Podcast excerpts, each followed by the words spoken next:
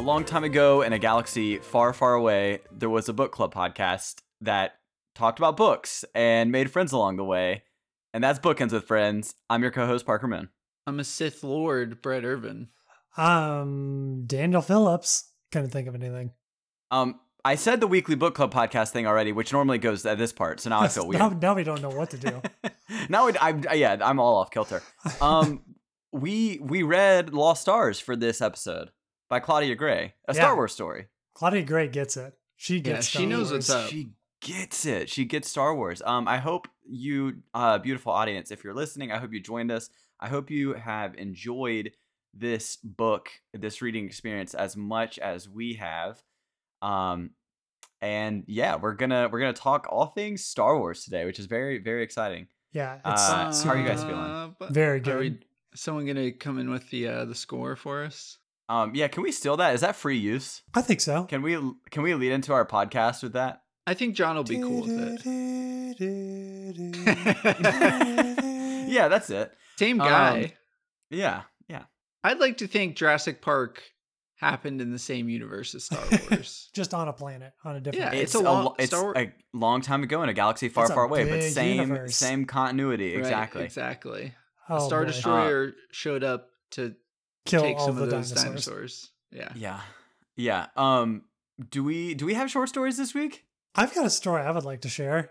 Yeah, share it. Um, I got roasted by an old man last night, harder Oh, than I've ever been roasted in my life. Uh, Who is to the this old man? point where I'm gonna quit podcasting and become a mute. Oh Uh, no! wait, because of our podcast? Oh no!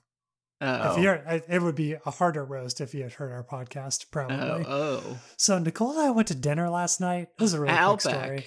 Yeah, we went to Outback.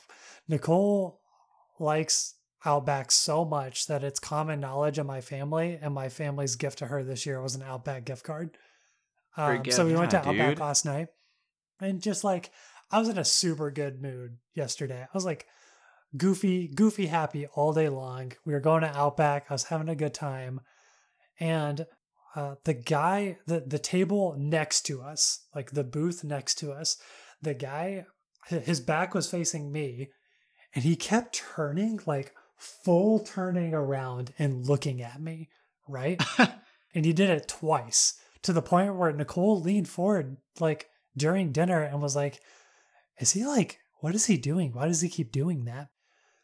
He stood up he he like like paid his bill, stood up to leave, and came to our table, and Oh, he God. looked at Nicole and he said, "Does this guy ever let you speak?"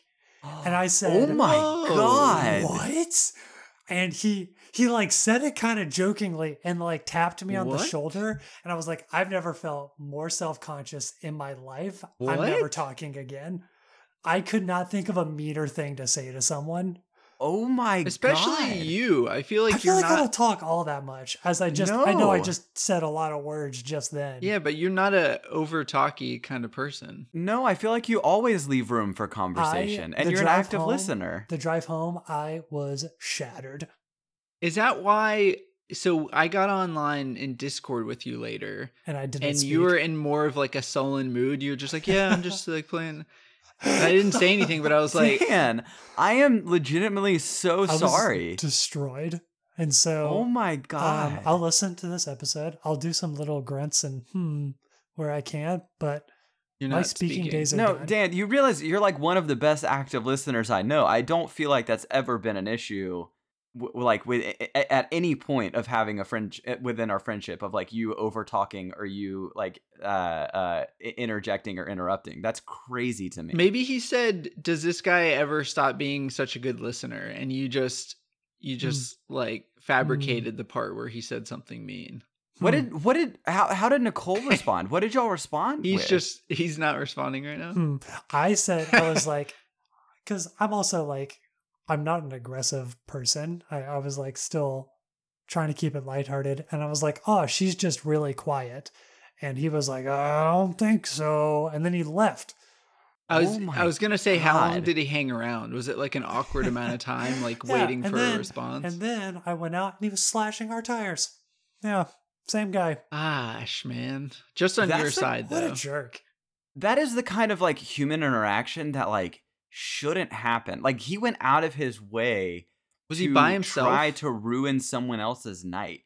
No, it's just him and his him and his wife. I'm gonna crash a star destroyer into his home. I was you, gonna you say. honestly should. Like I don't think it was meant to be mean, but it was I, just like, like, wild to hear. It's just a weird thing for a stranger to say. What a weird I can't believe that. is that crazy? I That is- if someone paid me a hundred dollars to go to a, a couple of strangers and say that to one of them, I I couldn't do it. I would. I want to to fight this guy. Yeah, let's go to Outback every night until he Until comes, back. Yeah, honestly. Also, uh, final verdict. We haven't been in a while. Outback's not very good. What about the the BO? Oh, the bo gave us um, gave us some, Some- bo. Some Some some open butt. butt odor. Open butt. Oh. oh God, can we move on? This has gone way too Yeah. long. Um, I'm sorry. I'm so thrown off by that, and I just feel I feel wretched for you. Like that makes me feel so sad for you that you had to like have that happen. Yeah, it's okay. That guy's wanted, a real Nash wanted to die. It's okay. A real Nash Windrider. The a real Nash Windrider. Windrider came through. What about you guys? Definitely dark side. You know, I Brett, go. I'm still. I'm like all. I'm like sh- like shell shocked from that story. He's reeling. um, I was just gonna say that I finished Dawnshard, and Yeah, you did. Um, Oh, nice. yeah, it was great. I loved it, and I'm um caught up on the Stormlight side of stuff. But it definitely, obviously, like all of the later Stormlight books, opens up so many questions about the greater Cosmere, and uh yeah, so um, a part of me gets really sad when I think about Dawnshard because you do have to read five thousand pages of content before you can read it, and it's such a good just like yeah, adventure book. right. It's a cool Like and it's a great like one But sit it- novel. But it also, I feel like, does rely so heavily Oh, on you yeah, knowing so all much lore in that five thousand words. Yeah, yeah. yeah, Um, it's it's nuts. But it, yeah, I it said was five so words. That's not. That's not right. Five thousand pages of of words. yeah, yeah. Um, yeah.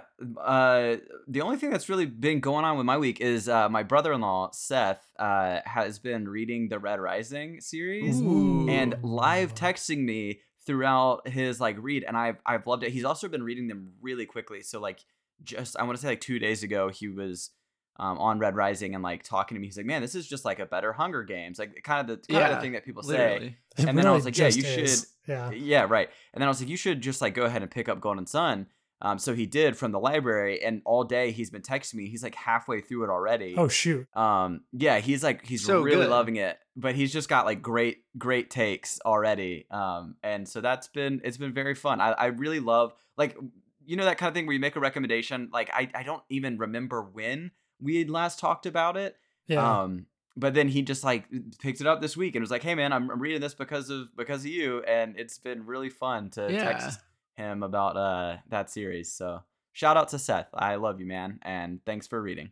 I think I've decided that when I go to finish that series, I'm going to fully restart it because it's been about two years now since I read Red Rising, which is crazy to think about. Um, I but res- it's, I almost- it's enough time to like fully restart from the get go. So I fully restarted three, but then I stopped again. And then when I went back, I was like, I'm not going to restart it again. And I started where I thought I had left off. And then, like, a hundred pages later, something happened. And I was like, I already read this before. Yeah, like, so I didn't yeah. realize where I had left off. So I just, I like, I've read it like almost two full times. Yeah, if you've you read that book like three everything. and a half times. Yeah. It's a good book. Um, and that's not even a bad thing. That's a No, good. no, it's a good great. book to read to read over and over. Sure. Uh, do you we want to get? Do we want book to read Lost over and Stars? over? Lost Stars. Lost Stars. It's so it's so good. I uh I'm I'm really like so pleased with how good this so book. deep. I didn't think it was going to be good. So good. Yeah. I, you know, arguably one of the best pieces of Star Wars content that exist. easily Yeah, you know and it's 100%. it, it, it, it really you know so I, I i kind of took a swing with this one bringing it for the book club um because i i just had heard good things from from random sources but over the i think this book came out in 2016 so it's been a, a good while since this it came out. been- I was looking into it. It came out as a collection of books right before Force Awakens. yeah So like yeah because it was like the 2014, road to force awakens Yeah, um and i i just had like you know, kind of like osmosed it from other people who were like bigger Star Wars fans than myself, who were like, yeah, this is like really good stuff. Um, but I kind of had that same like uh, nervousness, Dan, where I was like, you know, we're a book club podcast. Is this a good book or is this a good like Star Wars book? You know, Such It- a good and that book. that I feel like that sentence in itself was like uh derivative like that's so mean of me to even like think in that lane but you know like i was just like i, I just wasn't i wasn't confident and then i read it and i was like man this is like f- just phenomenal writing um so i don't know I, did y'all feel the same i had a great time with Yeah. Lost stars I saw your your Goodreads review of it that uh, it should be like like a mandatory reading for like any Star Wars fan is so on Yeah, point. I agree. It's just so good. Um It's the Also- Lion It'll- King one and a half of Star Wars. Yes, it, it'll it'll be the thing that I think from now on I recommend for like if people are like, oh, what's good Star Wars content? I would say like, oh, like this Rogue One and Andor are like the best you could right. get when you are looking for Star Wars content, and, and Mandalorian, like you know, there's, but it, it just it feels The it four feels things special. that lack Jedi. The f- Yeah. you know, may, you know, maybe that's uh, they scoff that's at it. Luke Skywalker. It's so funny every time Thane God, like Thane rolls his him. eyes. Yeah. Oh God, it's Um, it, it's so it's so good. Uh, do do I- you want to? Oh, I go- will go say, on, I Brett. wanted to say, I think it's it's actually super cool that you mentioned that, Dan, that it, it was released in the the lead up to Force Awakens. Mhm. Because imagine if you read this book leading Yes. up to Force Awakens, and then it opens with Jakku And the like Star after the battle, That's so seeing cool. in Yeah, that that, is Star so Destroyer. cool. That's like I- such a cool way to do that. So my stepdad's a huge Star Wars fan. When I finished it, I texted him and was like, "Yo, I know where that Star Destroyer came from because of this book, and it's so cool. Like it's such a Yeah. good Yeah. book." Um, a- absolutely. I do. Do we want to give like the briefest of synopsis for listeners? Um, I feel like we just Yeah. hyped up the Lost Stars. Yeah, Uh, so and and we're we're imagining listeners if you've if you are listening to this episode, you've probably read the book, or we hope you have. Um, but if you And haven't, seen Star Wars yeah, and in know general. of Star Wars uh, enough. Yeah. Honestly, really, just the the original trilogy is kind Yeah, of what pretty like much. you need to know. But uh, I mean, kind of not even, which is maybe the beauty of this book. Yeah, I would don't say so. I would. I would kind of say But so. it's- It's but a it- lot yeah. of key points from the original like trilogy. Yeah, Like you could Um, without it, but it's cool if you know about it. It's that much definitely better. absolutely so so so quick synopsis this uh this story follows two central characters thane Kyrell and Ciena Ree, who are from the same uh planet J- yeah Jelucan J- uh, Yeah, something something like Julie that is how I said it. um and they uh, uh uh, have this dream have this grand dream of becoming pilots so in their childhood they become This friends Grand Moff trying dream. to the Grand Moff Tarkin dream, um, trying to become pilots. They uh, get recruited at an early age to join the Imperial Starfleet, and in their mind, the Empire is this great power that just that has risen to power recently, that has basically restored order to the galaxy. So they're excited to go serve their country um, and and serve under this empire. What we, the the the reader and any fans of Star Wars know is that the empire is the ultimate evil in the galaxy. Um, and so you see their their progression as characters from children who are injo- indoctrinated into this um, kind of evil this evil system, but they don't know because of all the propaganda and and whatnot. Who really just want to be pilots, um, and then they it follows their path of them through the academy to them be, like become like uh, essentially attaining that dream of of becoming imperial um, cadets, and then uh, Thane's disillusionment with the empire and Ciena's uh, uh, Loyalty and honor. mis- Misguided right? loyalty. Yeah, m- yeah, misguided. Yeah, I would say, I would say, um, she had just placed her faith wrong in that. Um, so, but I, I just feel like that doesn't even do it justice. Um, it's, it's a love story. It's a story about war and and honor and rebellion and and it's so much- forbidden love, but Star Wars. It's forbidden love. Romeo It's also Juliet.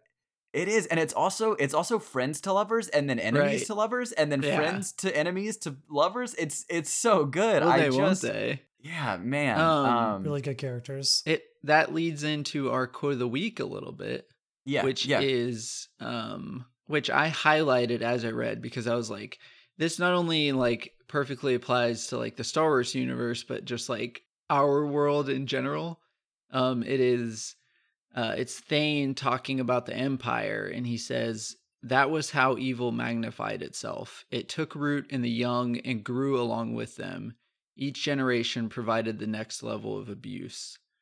Which it's during a scene where Thane is seeing um, a group of indigenous people on their own planet being uh, you know enslaved by the empire and and forced to do hard labor and so it's and, and all the while in that scene there's other civilians who are essentially cheering for that to Right. happen because they think justice is being doled out Right. and i'm glad you brought that quote brett because i do think that's one of like i mean it was one of my favorite quotes as well from the from the book it was a very powerful scene yeah yeah so um that that kind of that kind of gives you an idea of this isn't now going in i kind of thought and it, it might be considered that i thought this was going to be just like a ya love story not saying that Mhm. Same. YA is can't be deep, but I was just like, oh yeah, it's going to be like a fun adventure story. But then I was like, oh okay, so this has so much depth to it, and it's it's like it doesn't even feel YA just because I mean they start as children, but it it it was just such a good Good you know i think one of the one of like the things that i thought was genius about claudia gray's writing in this book is how it it did it kind of pulled a fast one like that in in the sense of like when you when i first started reading i was like this is why like almost middle grade in, in the first early chapters and then i was like oh no this feels a little bit more ya when they're in the academy and then by the end i was like oh this they they're adults like they, they're Yeah. you know it, but it definitely toes that line it never gets like too gory or too you know graphic in any sense No. um but it it definitely doesn't shy away from some really mature themes and Oh, yeah. conversations um and i thought it was really beautiful i felt like we aged with the characters in a way that like lent itself really well to the story because i felt when like i was reading the characters at their ages i was like oh yeah like that is how they would view the world or that's Right. how like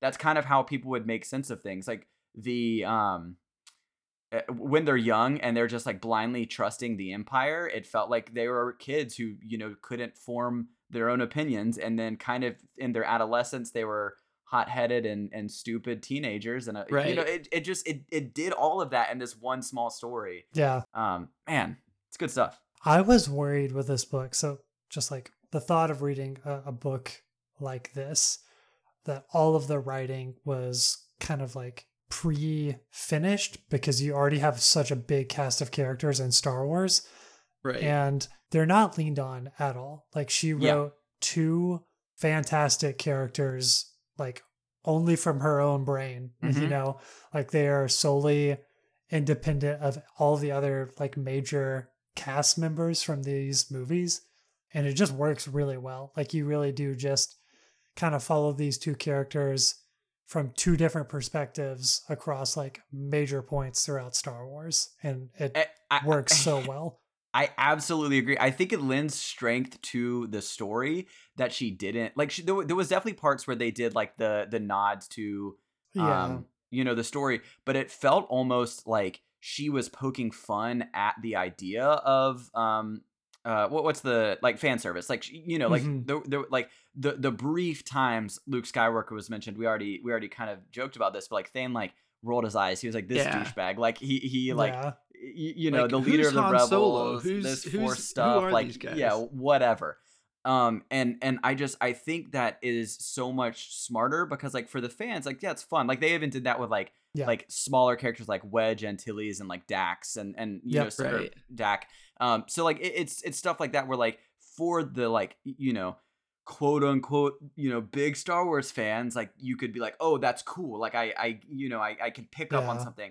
but at its core daniel you're exactly right it was just two really well written characters w- with stuff going on like the setting was star wars but it never never relied on like uh, the you know it pre-existing narrative to tell the story which i thought And- was just really cool a really weird comparison and this is one of those like film bro things that people say all the time um, but it's what it made me think of like the movie dunkirk people say that like dunkirk is a character in that movie Yeah, yeah, and yeah. that's how star wars felt it was like yeah. the third biggest That's- that's character very apt, in this yeah. book was the story of star wars Right. yeah um, and the two main characters were just existing inside of it guys, we haven't even gotten to our first discussion point, and I'm loving this discussion so much because of, but like, yeah, agreed. So like the Dan, you're, I, I had the same feeling, and I think I don't know if y'all felt the same way, but like the the big plot points of Star Wars, uh, like they were they were you know kind of going through the three the three original movies, right?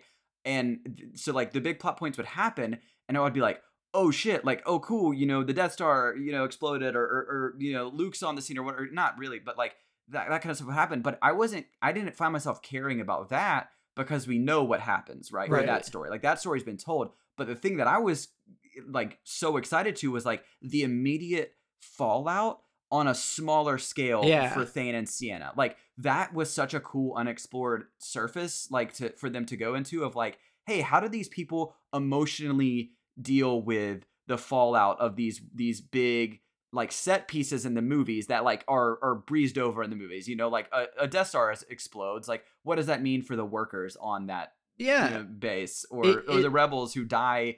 You know, all the time. It- sorry, Brett, go on. Yeah, No. I I was just gonna say it.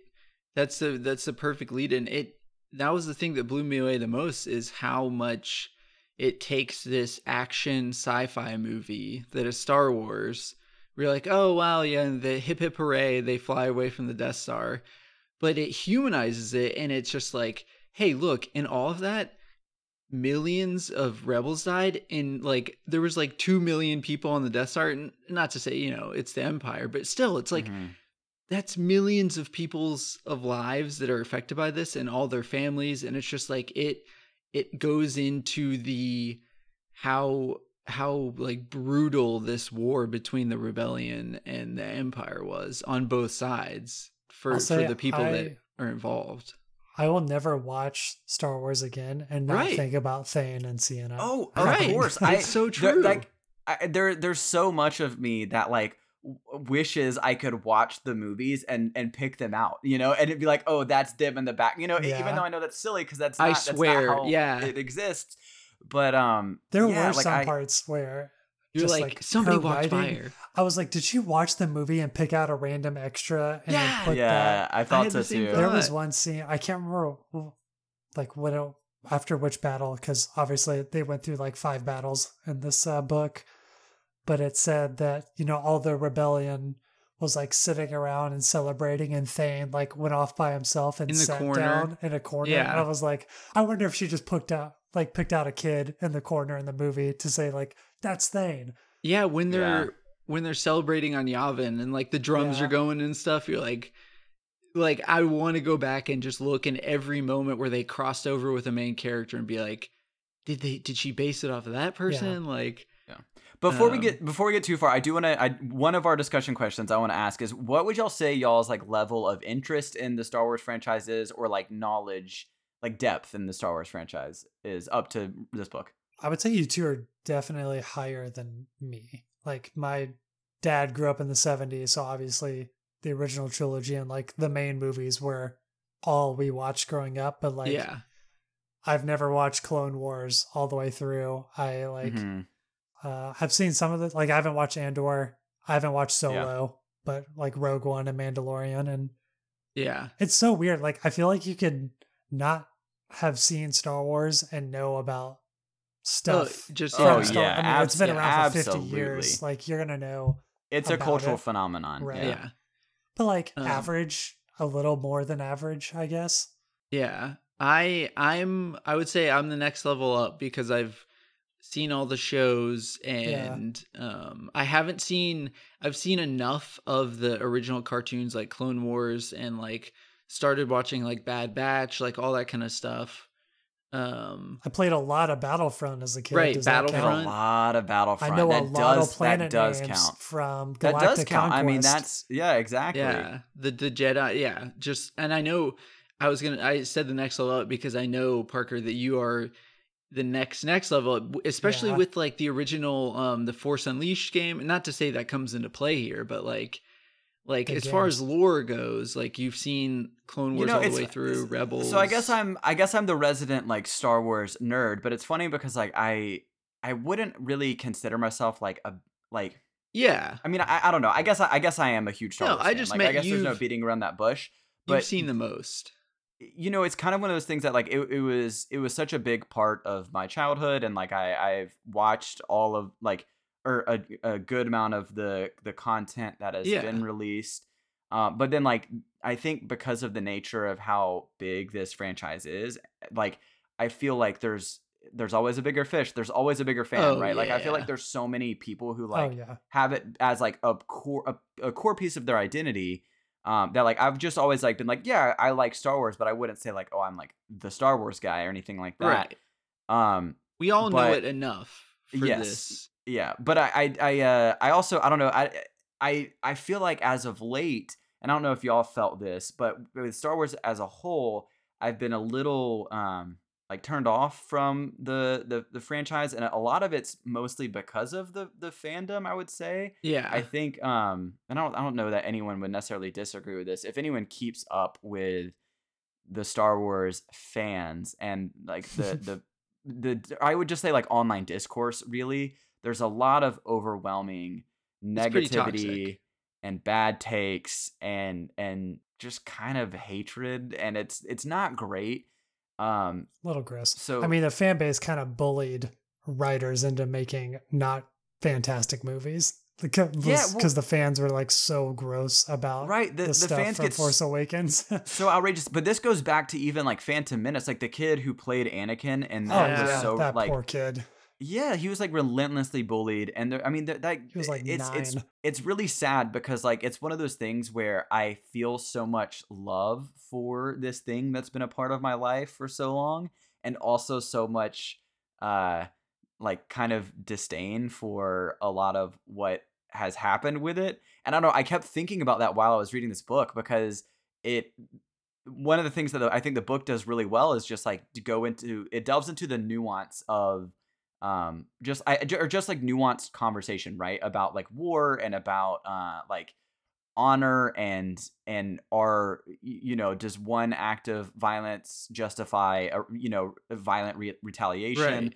and all of this stuff where uh I, I don't know it just it kind of like it made me think uh, just some some deeper thoughts and have a deeper appreciation than I than I've had and made me think like okay even if there's a lot of bad in the Star Wars community and fandom and stuff I think there's also a lot of good um but that was a very circuitous way of of telling my little background in in Star Wars Do you think um. Nash Windrider is a uh, is uh, the book version of the Star Wars fandom, slowly becoming more and more fanatical? fanaticized and and awful you know Nash it's so Windrider turned evil real quick.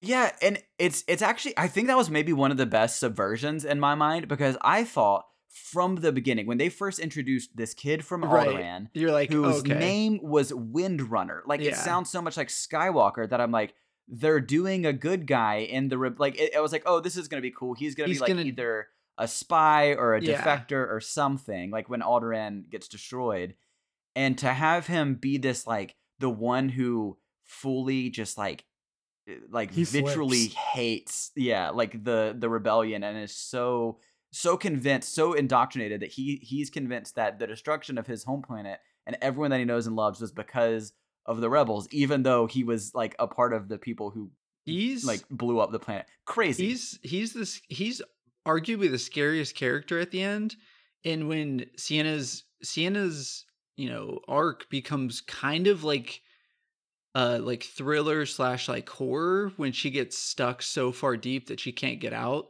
and she can't trust anybody and he becomes this like super misogynistic condescending like fanatical He flipped. person that's always looking over her shoulder and you're just like oh my god yeah uh, That's still that's like one of the only parts in the book where it, it was when they were flying at Thane and he realized it was Thane and he just like went full murder. I was like, wait like a second. screaming Like I thought you were just kind of chill and funny.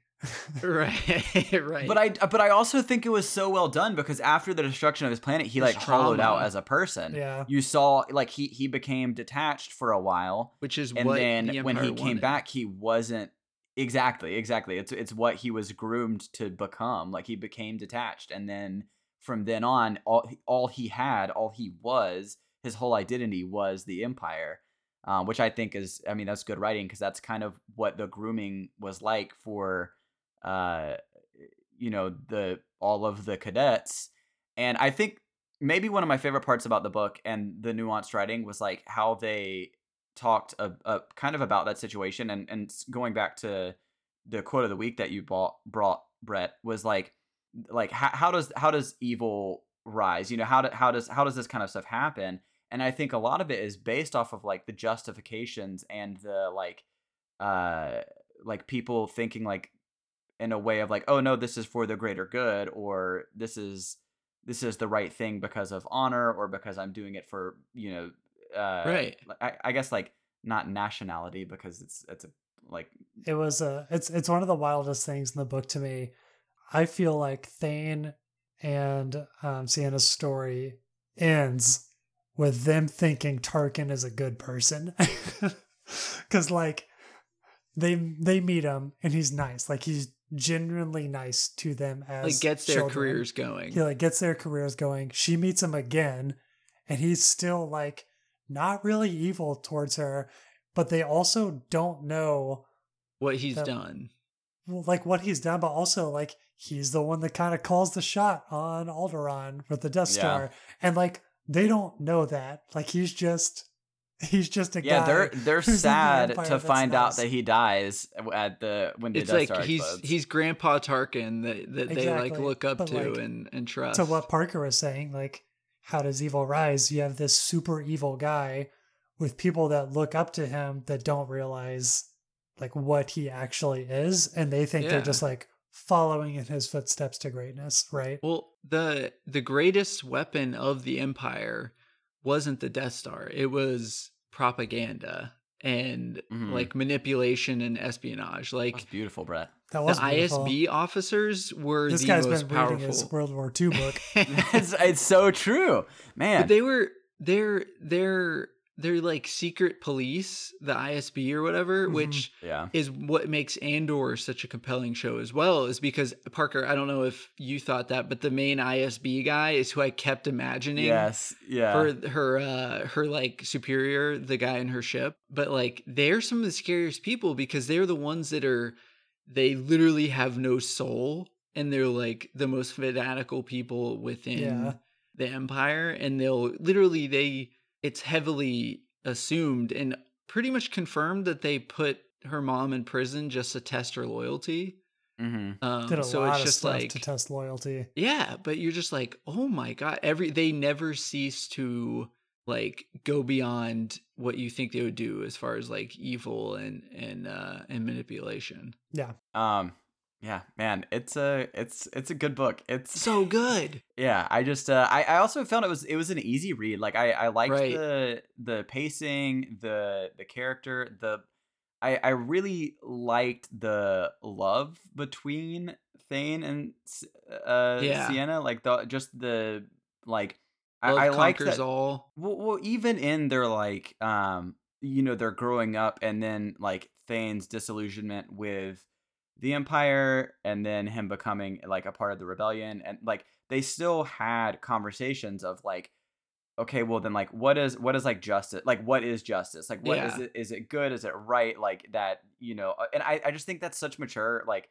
cool conversations, and I like that they carved out a space for them to still have this like really nuanced messy relationship in the midst of that Yeah. um man it just it kept me thinking about these characters One one of the other things, and I think it it it you know the, one of the reasons Star Wars is so popular is it has this magic where they build this family of characters that you fall in love with, and you know like like we've all talked about we grew up with. But I feel like this book does such a good job of building that cast of characters on mul- multiple different levels, like. His uh his crew on the the MOA I forget the name Yeah. of it the, the something of apocalypse or whatever The the Like his Wookiee- Wookiee- mighty mighty oak yeah mighty oak Yeah. apocalypse. yeah his his Wookiee captain and how she like picks her his hair and then just like grooms all of their friends and just it obviously even in the academy with like jude Right. Edivon and like all of um like I- I, I just thought it was it was really smart like you said like the found family writing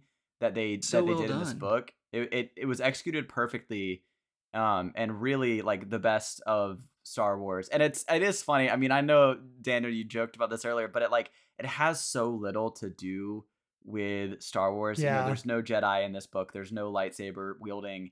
I don't um, think a lightsaber was said in this book, which I highly appreciate. Yeah, I think I you're right. don't think they said the word lightsaber in this book. Yeah. No um, force powers were used.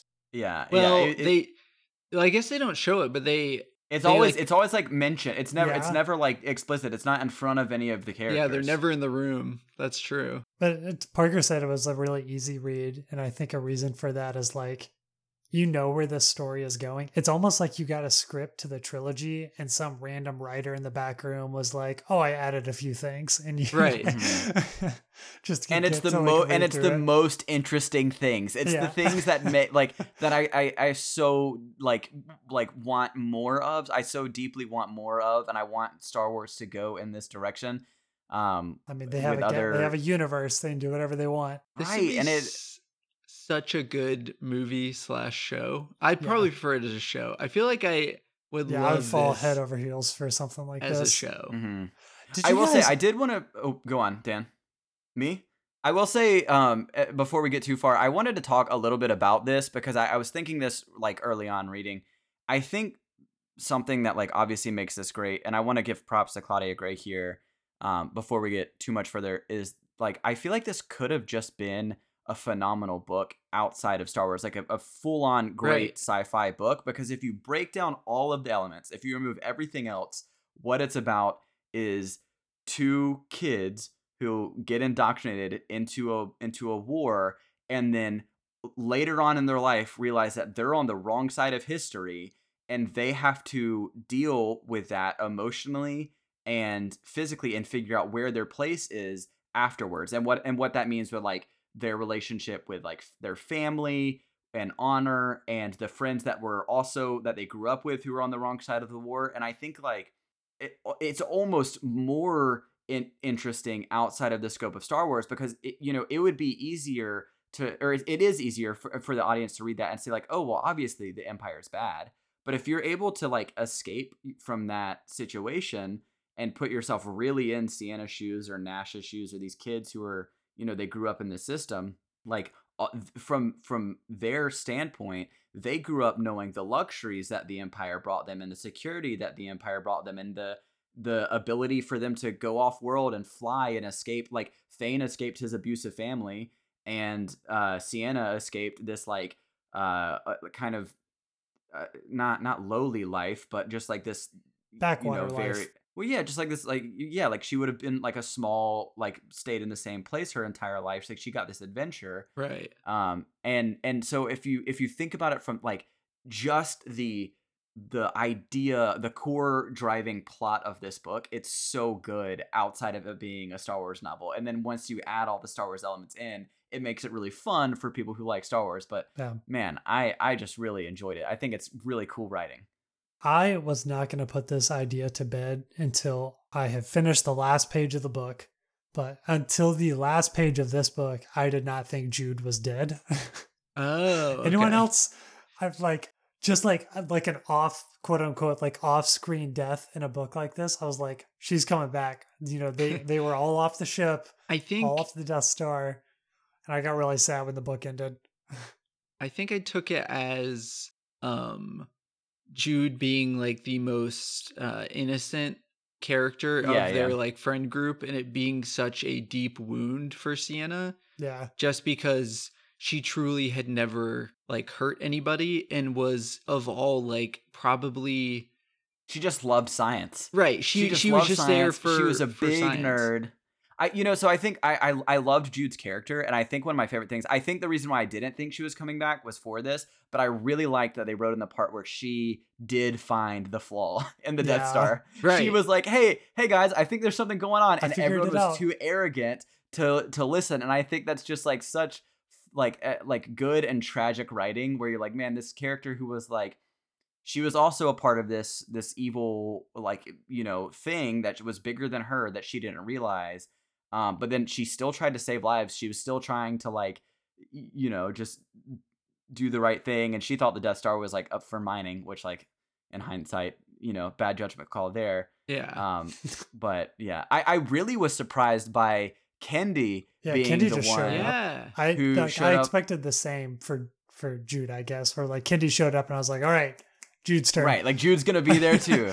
you know, so I I think, and I don't know, maybe I just like, w- maybe I'm just dumb and bad at like like uh uh guessing the the outcomes of things. But when all of these characters were introduced as cadets. I had can judged them wrong, right? And I think maybe that's the maybe that's the beauty of the writing too. Like, don't judge people's character by like what you think they they are as teenagers. But I thought Kendy was going to be this like staunch uh, reporter or supporter of the Empire, Yeah. um, and kind of play the role that Nash played. And I thought that Nash was going to be the one who defected and became this like you know hero of the Republic because he saw his planet destroyed. And I so like I thought all of these things um, going in, and then a lot of them were just like flipped on their heads. And um, I, I think honestly, you could even say the same for Thane and Ciena because I think if you looked at their upbringing, you would think that Ciena would be the one who she was more naturally compassionate. She was from the small village, not the riches that you know in Jelucan that uh, Thane's family was from.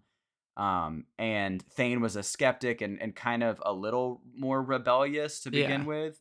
Um, and I and a little more hot headed. And so I think, you know, having them kind of subvert that and have him be the one who's, you know, the one who like really sees the true atrocities of it and is like, hey, I can't be a part of this. And then her like getting her loyalties mismatched to the point of she was so deep that she like didn't realize until the end. And then it was so sad Yeah. um, that's good stuff. I, I was also really heartbroken by that, and I thought it was good writing. But I, I think um, like Ciena's arc was really cool to see how it played out because at the end, in part- like in particular, I think it was good writing in the sense that like she felt like she was so deep in that She there was there was nothing left for her.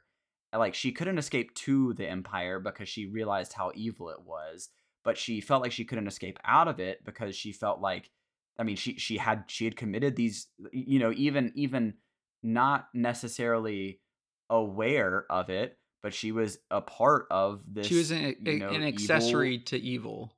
right exactly and so i think like that dark place that she was at at the end of the book where she was essentially like wanting to die just to escape it all was really good writing and really tragic writing. Yeah, do I, my it, it feels weird to be like thinking, but you know that brings up a good point of like I th- I feel like to us knowing like the inner workings of their minds and their relationship, like it's easier to say like Ciena was stuck, and she was she she really was she was stuck in that situation, but like was she is she is she bad or is it just ma- manipulation and her because her her code of honor is what drove her to be stuck. It's even even in the final fight she would she refused to give even though she knew the empire was evil she was like i'm not going to let this and like you said part of it is she just wanted to die but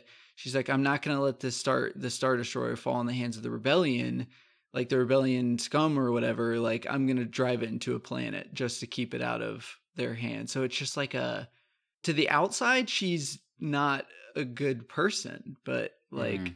it's ju- it's such a complicated and that, again that's why it's such good writing is it's so complicated My favorite piece of dialogue from the book is when they talk about this um, right after Alderaan and Thane is kind of confronting Ciena for staying with the Empire. And she says something along the lines of, if me and everyone else that is good leaves the Empire, what's that going to leave it like? Like, if there's no one there with good conscience, what do you think they're going to do next?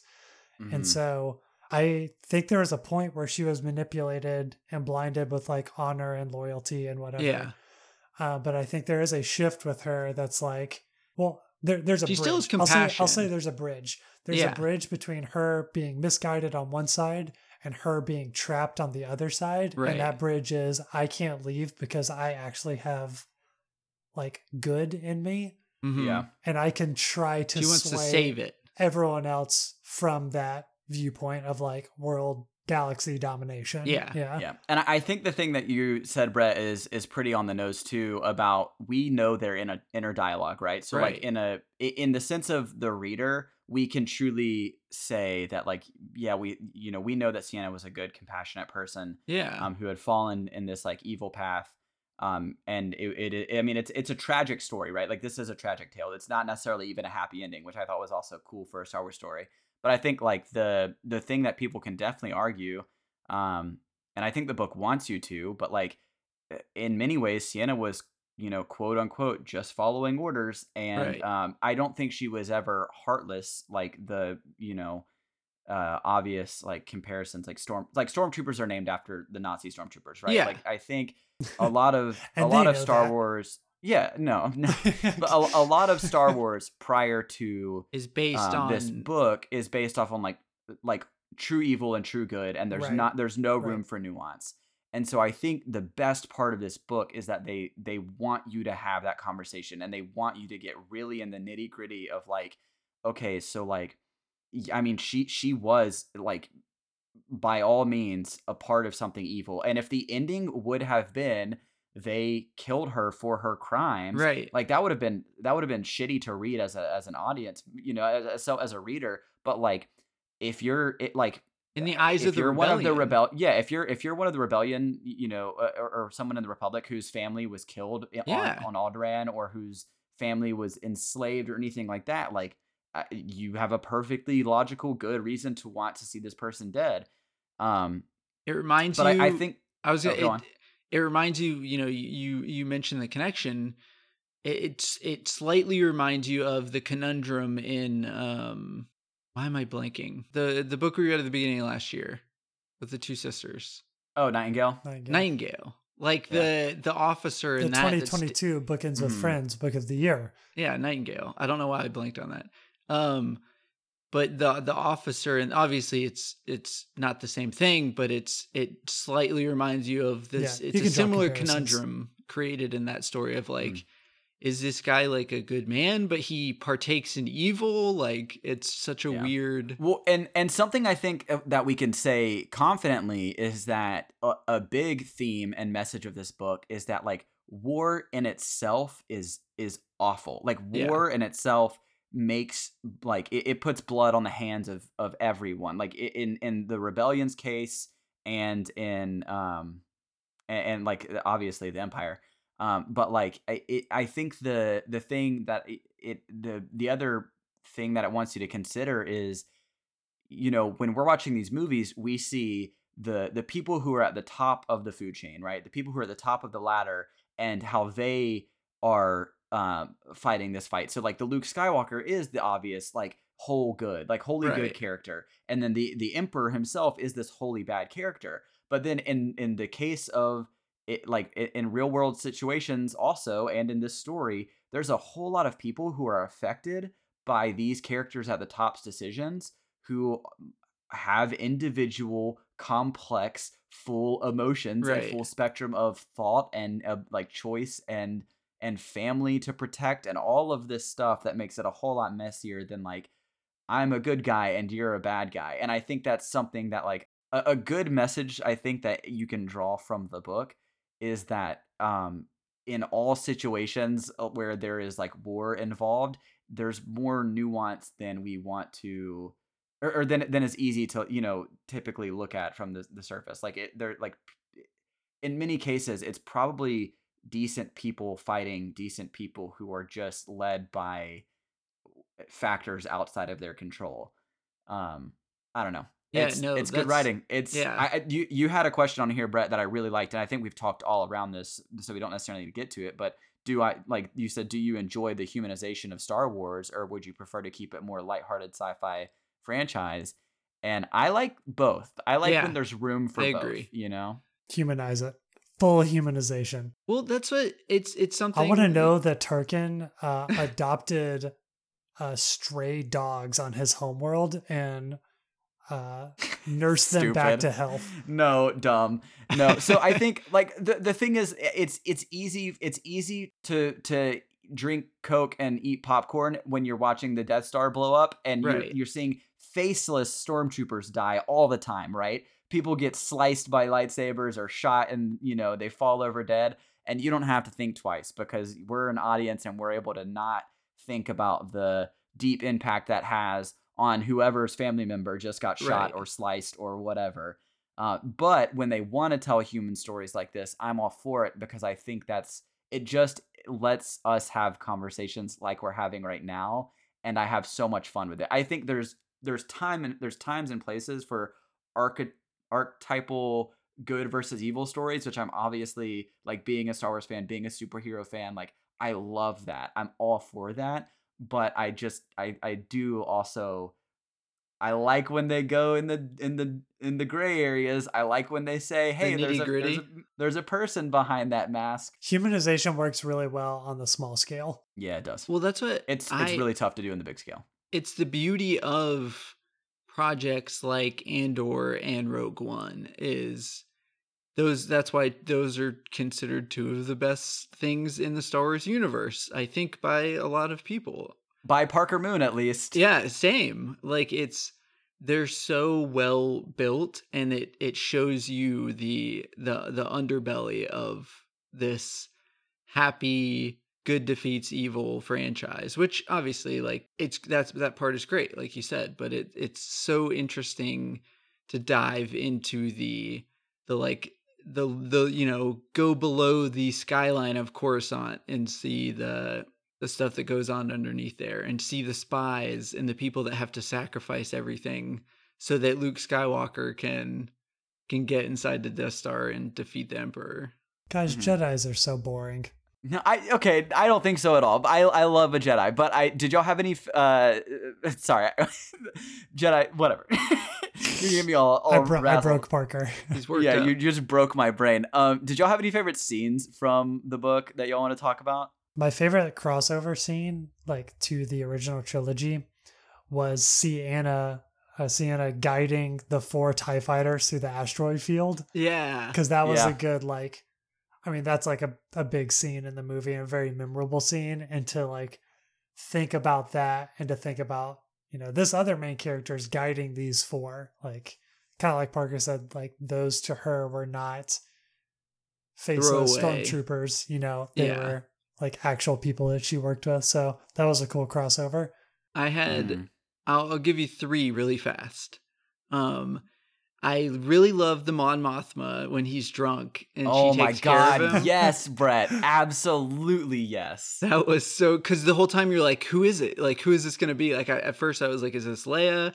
I thought it was is Leia. Mon- It was Mon Mothma. And it's like that's so cool. I thought it was Um, Leia, and I really liked that it was Mon Mothma. Yeah, it was a cool little twist. Um, I did love how Ciena had to go rescue Vader from his like shitty ship that was broken in the His middle of space, and the The she's one like, that's spiraling at the end of A New yeah, Hope. she's like, he was probably a little embarrassed. Was that it? Was that the ship? I think that was his destroyer. That was the big one. Yeah. yeah. Yeah. but she's like she's like he probably doesn't want to keep or he he wants to keep me close because he knows that I saw him like vulnerable sitting like an idiot in the middle of space. And then I also loved and I think it's because he's such like a fan favorite and it's one of those characters that everybody says they wish got like his own series and all this other stuff but um when the realization of like oh I'm Wedge Antilles when he Yeah. meets Wedge on that planet you're like okay Mhm. that's cool Yeah, I I I th- I think so. Oh, Dan, you go. Yeah, I was gonna say that my favorite like non crossover, non movie related scene was uh Thane with uh, Ciena and her dad when they go to the fortress and they fly Oh, yeah. together. It's like, Yeah. oh, this is awesome. Like this is Yeah. such a good chapter. I loved anything with the fortress. I'm so glad they went back to the fortress Yeah. because when I was reading that in the early book, like early parts of the book, I was like, this is like every kid's dream, right? Yeah. To have a best friend, basically a secret treehouse, and to like go to a place where you're like safe and you can talk about like you're you you can aspire to be an astronaut or in their case uh, pilots and they actually do it. So yeah no i i agree dan. I think uh brett you also the the mon mothma scene i loved and the wedge antilles scene i really like those scenes in particular because they did actually address the question of like um you know that because they were kind of like going back and forth with like are the rebels any better than Right. you know the empire? Like they blew up the star. they're terrorists. And then it was like no they are better because of kindness and like i think that like like the scene where like like when thane really realized it was when he was a part of the the moa crew and they were just doing rescue missions like just helping out the galaxy as like people. And then they saw the rebellion doing the same thing. And so he he realized like even though he was very jaded against any sort of authority he was like oh well this authority is doing things that are are backed by kind actions and not led by fear not led by like just power but there's something deeper. So i really like that. I swear it was like five pages apart when um, Ciena went back to her ship and they were like, "Oh, you used two out of your seven weeks of leave, but your Yeah, yeah, record yeah. is still spot clean." And Yeah. then Thane goes back and they were like, "We're volunteers. You can right leave yeah whenever you can leave want. whenever you want. Yeah, you're not going to get a demerit We're Yeah. a team of volunteer fighters, like fighting for good. And if you don't want to be here, you don't want to be here. So Have a Mhm. good one. Yeah, definitely. And then so my other my other favorite scene, I think my like my favorite last crossover scene uh was the scene where the the emperor shows up on Yeah. the the second Death Star because that in context of Star Wars was the first time fans saw the emperor. He was just this hidden shadow figure for um you know the the original trilogy. Um and it- I think the way it was described in the book of this like almost like nausea levels of unsettling like right. uh, like it, it like this like fear and just like uh like turmoil that like came from just seeing his face Well, she also really, went really into cool. like she thought she knew what he looked like right it was the the propaganda like propaganda. old palpatine yeah like showed him like as this like prime like regal leader Right. and then seeing him she's like oh no this is like the face of evil like this is satan essentially Yeah. uh, i just thought that that was like that was cool writing um like it, it gave me chills reading that i was like oh man like that's like that made that scene have so much more weight for me the the other the other one I'll mention, the last one I'll mention, um, and it's because weirdly I saw a TikTok about it like two weeks ago, but it was um I'm forgetting his name, Luke's gunner on Hoth. Dak? Dak. Dak when he's working with him, and it's just like because there's a scene in the movie where he's like, oh yeah, like he's so excited to be flying, and then so the TikTok is showing that scene, and it cuts to him being crushed, um, and it's just like, oh my god. But that that scene it was it's so heartbreaking because you're like it's it's a cool crossover that like you get to know him more and how innocent and passionate he is about like helping the empire and creating a better world. And then it's just like oh yeah he didn't make it. Um Mhm. only luke got out alive. So that was like a that was a that was I, a I cool- love I love love love small scale stuff like that when they when they flesh out characters who are like a side character to a side character in the scope of like the the big 3, right? But then like in these moments you get like really sweet moments and you're like, "Oh yeah, they're not they're not safe because of plot armor or they're not guaranteed to Right. make it to the next scene." Yeah. Um and yeah, I I agree, Brett. That's it, it was a good it made that moment be way more emotional than it was in the movie because like you you meet him and then he gets stomped on a AT, you're stomped by an AT-AT. So um do we want to do we want to wrap up? Do we have any any big thoughts? No, let's think let's bookmark it with the Yeah. statement of this is truly like one of the best pieces of Star Wars content I think you could consume. Like it's yeah, one, one of my very favorite one of my favorite discussions with you guys that we've had It's too been so like ab- good. about a book. I really just liked this book a lot. I will say I wanted to recommend this to you and to the audience. Um, and I think I've talked about this before on podcast. Um, one of the only other Star Wars books I've read is the novelization of Rogue One, um, which was my favorite Star Wars movie. They made a novel about it, and it's really, really good because it does give a little bit more insight to that team that's put together very quickly, right? Because it's a two-hour something movie. Um, but my favorite scene in particular is one that was completely added for the book. It was not in the movie. It's the scene where the Death Star is being tested out on Jedha City. Um, and you have this scene where it's like they, they you know the main cast realizes what's going to happen and they're with Saw Gerrera and they're they're about to escape and then it just cuts to the regular civilians in the city of Jedha and it describes like one by one all of these Oh people in their last moments like so one of them's like uh like just an old lady who's lived in the city her whole life. One of them's like a corrupt guy who's like trying to st- like get a big score.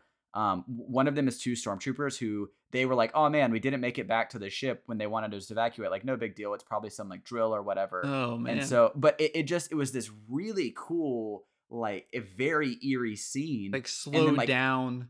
yeah, and like all of all of like the last like sentences pretty much were like they they felt warmth or they saw this great green light. Gosh. And it's like, oh god, it's so it's so scary and but it also like makes you feel like that like the devastating weight of like what a Death Star actually is, like a weapon of mass destruction, like killing killing innocent and or just like people indiscriminately.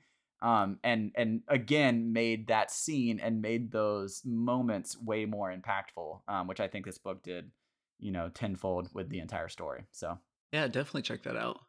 Let's uh let's bookmark this bad boy. Do we Let's have uh bookmark it.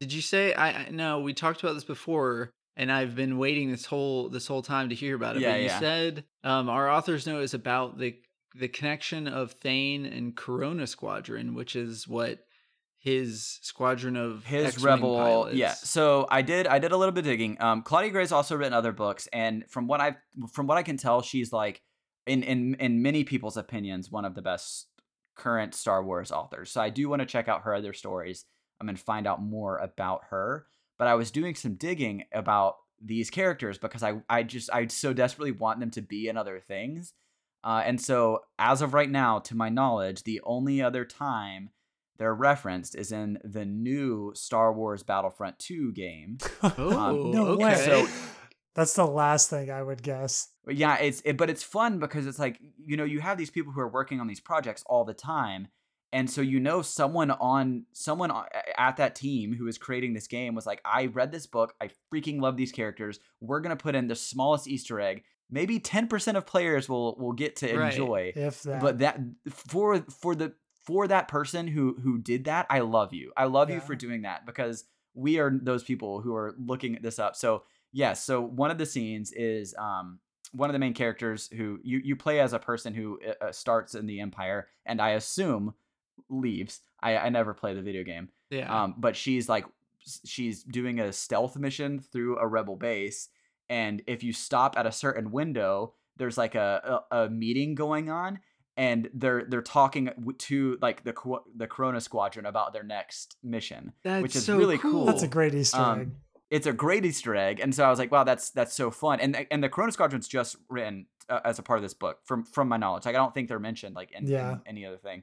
And then um later, and th- so there was a DLC where they added a, a full on Battle of Jakku, Yeah, and that that was what I remember. specifically a, a moment in the game where they talk about the um was it the executor Wh- which what's the ship that she lead that she steers down Infant, uh, shoot, the infiltrator infiltrator, something like that. It would start with an I. uh, so, something well, it's so they they mentioned Ciena's ship going down Inflictor. and then the, The the- yes and then there's a specific like someone mentions over the rate because there's like just like ran- you know there's radio chatter going on like back and forth in the x-wings and this i'm I, from the screenshot i saw it looked like an x-wing like you're you're flying an x-wing um someone mentions thane kyrell like in his team which is That's so so cool. cool and i'm like that like That's i just amazing. I just love that stuff. I love interconnected universes and when people can drop the smallest little Easter eggs to keep things alive like that. Like It's I, I am so appreciative of the fact that that exists. And I, I hope that someone or some people played that moment and like lost their mind over how cool of connection that is because it's such a deep cut. Um, Very But that's all I had. Yeah, that's awesome. Well, um, thank you This all for listening. This has been amazing. Um, we're we hope you all enjoyed it as much as we did. Please let us know um, what your thoughts on it were, what your favorite crossover was, um, where you'd like to see the characters go next, because it kind of left um, a little bit of a not like a cliffhanger, but like it. You know, it's it's pretty open ended for what a what lot of people have asked for a, a sequel if you're wondering a lot of people including uh jay des who read the book uh, and emailed us about it and that was her her main email was like hey there you tell there's a sequel right um there is that. not um and i think i think i lo- we didn't really talk about the ending too much i think i i love how it ended i love that it ended on this like hopeful, but also not all the questions answered. note. Right. Yeah. Um, so thank you, thank you for everyone who read along. Thank you, Jacob, for reading along and, and sending in your thoughts. Um, and and everyone else who uh, was kind enough to go on this Star Wars journey with us. I feel like we took a leap of faith with this one. It um, worked out. Yeah, it worked out big time. At least for us three big Yeah, it was great. we just nerded out about Star Wars for a, a minute. If you don't like Star Wars, I'm, I mean, you probably Oops. get a little bogged down by this one, even if the characters are good. But Yeah. it's good. You'll like it. yeah. Yeah, you'll like it, I think. I had a, I had a great time. I had a great time talking to you. I'm thankful for you to um a Same, lot. same, same. I don't say that enough, but Big, you guys big are Star best. Wars nerdy. This boys. was our 99th episode of the podcast. Oh yeah. Crap. What are we So- gonna do? I, I don't know. I next, think we retired now. next yeah, so we don't have Triple to do like yeah, I feel like 100 there's a lot of pressure to do a good podcast and that's scary. We won't deliver. We- Guaranteed. We almost certainly will not. Almost certainly Um, won't. But we'll we'll come to that bridge when we come to it. That's right. Uh any anything else? Thank you thank you Jacob Robinson for the intro and outro of the podcast and thank you to Maddie Moon for our lovely cover art. Thank you both. The real the real squadron is the one you make cross the galaxy.